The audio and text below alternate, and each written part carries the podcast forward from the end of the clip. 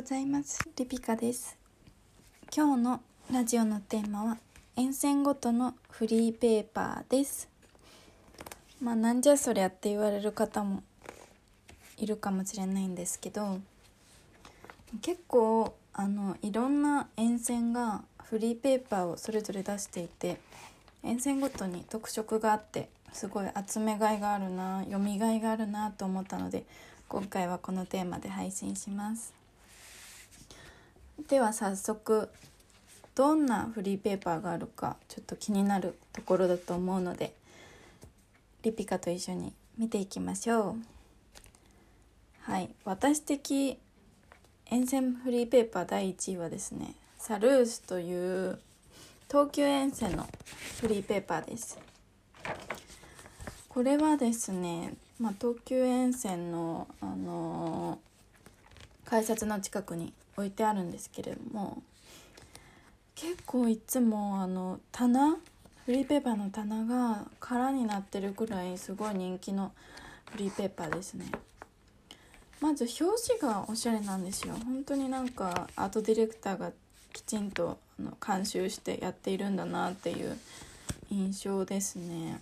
まあ、今も手元にたくさんあるんですけど私も迷子を欠かさず取るぐらい好きなものですね。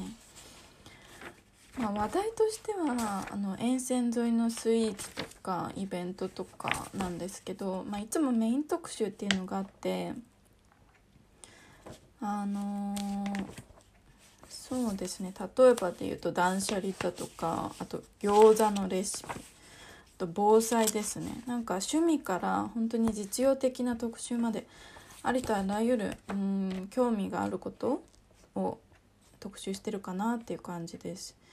でまあそうですね。防災の特集とか断捨離の特集とかもそうなんですけどなんか実用的な特集もおしゃれにまとめてるのが本当にすごいと思って。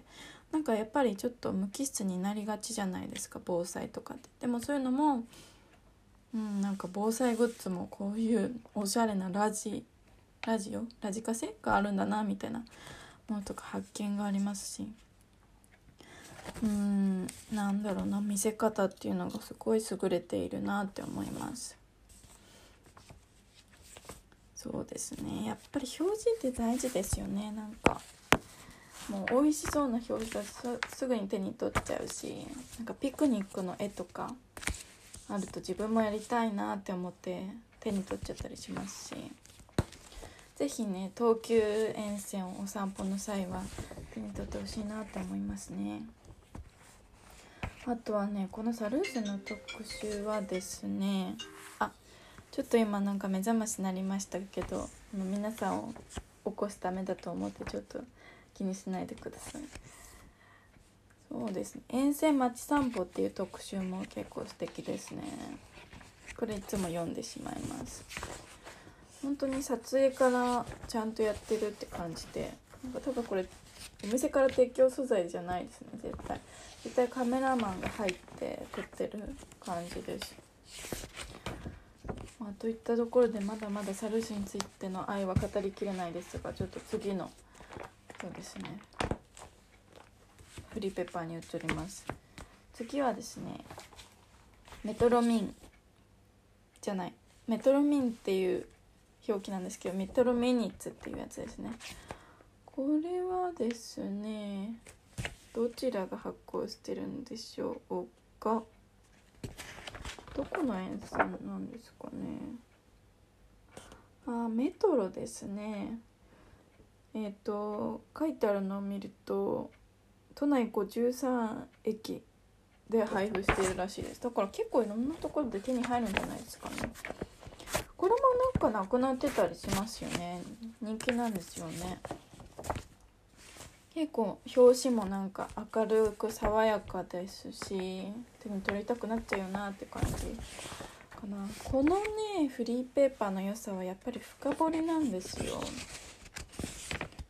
あのなんか地元を掘り下げるというよりかは例えばなんかチーズの特集とかある1テーマについて深掘りするみたいな。例えばですね「日本チーズの声に出会う旅」うん楽しそうですね。いいですね。牛さんの絵とかいっぱい使われてます。であとはですねステイケーションについて。なんか東京以外の岬を特集してますね。岬とか他の都市これそうですね。4月号見てますけど。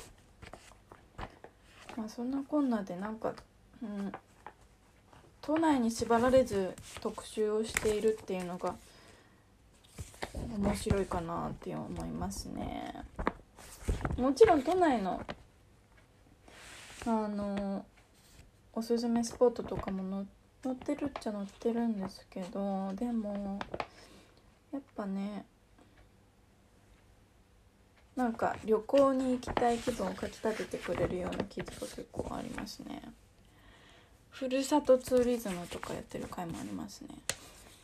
あとやっぱりねメトロンのフリーペーパーっていうところからねずれてないんですよ。東京ガイドの特集の月もあったんですけどふるさとの両親を案内したい東京ガイドってなってますのでやっぱりそのふるさとと東京をつなぐみたいなのがなんかサブコンセプトとしてあるんですかね。そういった印象です。ページ数も結構あるんですよ。えー、3040うん50ページくらいありますね。これ読み応えあるのでなんかちょっと遠くに行く時とかメトロミニッツがお供にあるとすごい楽しい移動時間ってなるんじゃないですかね。あとですね結構多分このなんか権力があるのか知らないですけど有村架純ちゃんとか出てたりしてなんか華やかだなって思います。うん取材力もすごそうですねなんか。あの現代にある課題、まあ、コロナとかそうですね。そういうのに切り込んでいるっていうかそれもなんか真面目な切り口じゃなくて気になる切り口なんですよね。例えばですね。うん。ああこれなんかどうですか？やっぱ社会問題解決の番組ってやっぱちょっとなんか50代のおじさん向けみたいな感じするじゃないですか。テレビって。でもそういう番組をなんか若い人向けに作るみたいなそういう活動をやってる人とかね。あとあ同性婚についてとかそういうホットな話題も取り上げてますね。はいはい。ではサクサクいきましょうね。次はですねメトロポリターナという雑誌です。こちらはですねどこから出してるんですか？おお書いてあるかな？でもメメトロって書いてあるからには、まあ、メトロなんだろうと。多分東京メトロですねこちらは。うん。こちらもですねまあ結構爽やかな表紙で可愛いくまちゃんと女の子のイラストをこう載せてることが多いですね表紙は。そうですね4月号はね春散歩は自転車いいですね。やっぱ3つも避けてるし。うんすごい今の時代に合った気になる話題だなって思います。こちらはね結構ねカルチャー面が充実してるかな。例えば映画。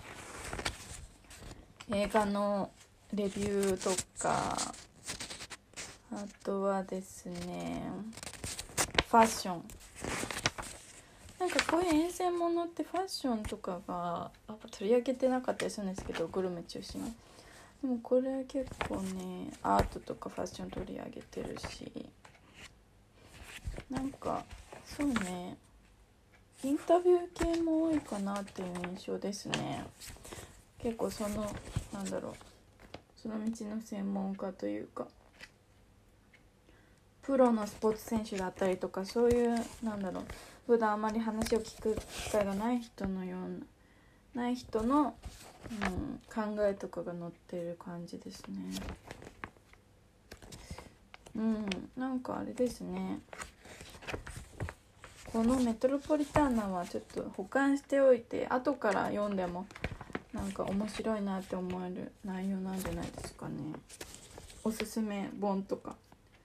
なんかその流行に左右されないような記事も載っているのでいいかなと思いますね。はいはい。あーなんかちょっと喋りすぎちゃったな。まだまだあの他の沿線のも紹介したいんですけどまあちょっとうんそれは次回としましょうか。